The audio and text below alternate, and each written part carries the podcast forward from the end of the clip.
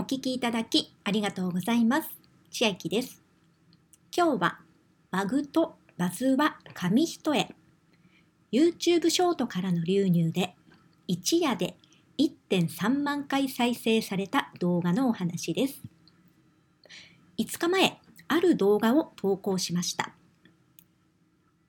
この動画は私が運営していますダンスとエクササイズのグループ And We の普段の練習風景やパフォーマンスの動画を投稿しているチャンネルになるのですが、その2日後、なんと一夜にして 1.3 万回ほど再生されていました。何が起きたのかなと思いまして、アナリティクスを見ていましたら、YouTube ショートからの流入が 99% となっていました。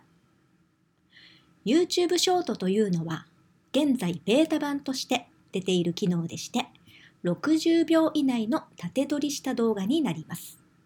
今回なぜ私の動画がこのようにバズったのか、詳しくは私の YouTube 動画で画面を共有しながら分析・解説していますので、説明欄の URL クリックでご覧いただけます。